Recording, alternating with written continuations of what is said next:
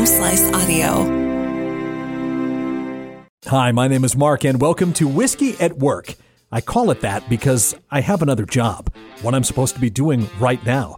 But I'd rather be talking about whiskey. So, once a week, right here on this show, you're going to learn interesting facts about bourbons, scotches, and whiskeys from all over the world. So, if you're at work or at home, pour a dram and let's enjoy Whiskey at Work. Today's topic all about the batch.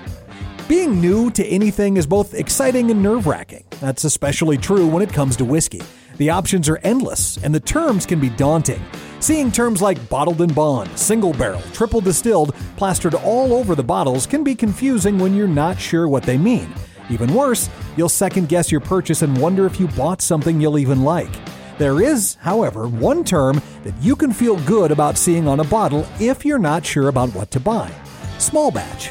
Small batch usually means that the master distiller has purposely selected barrels from the rickhouse that will complement each other and combine well to make a specific flavor profile. While these bottles will be a bit more expensive than their counterparts, this is the rare instance where pricier is generally better. As a side note, some people get the term single barrel and small batch confused. A single barrel is just that one single barrel that is bottled for sale. It can usually yield anywhere from 150 to 200 bottles of whiskey. Small batch whiskey is usually somewhere between 10 and 50 barrels that are blended together. When you're new to the world of whiskey, try starting small at first.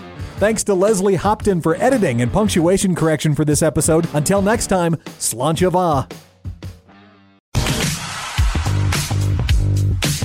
Thank you for listening to this episode of Whiskey at Work. I am the producer and host Mark Houston, along with Rob Henry. Our shows are engineered by Chris Jaquist, and the video and audio editing is done by our own Russ Haddon. If you like what you hear, we would love a five star review wherever you rate your podcast, and leave us a comment as well. It's Whiskey at Work on the Home Slice Audio Network.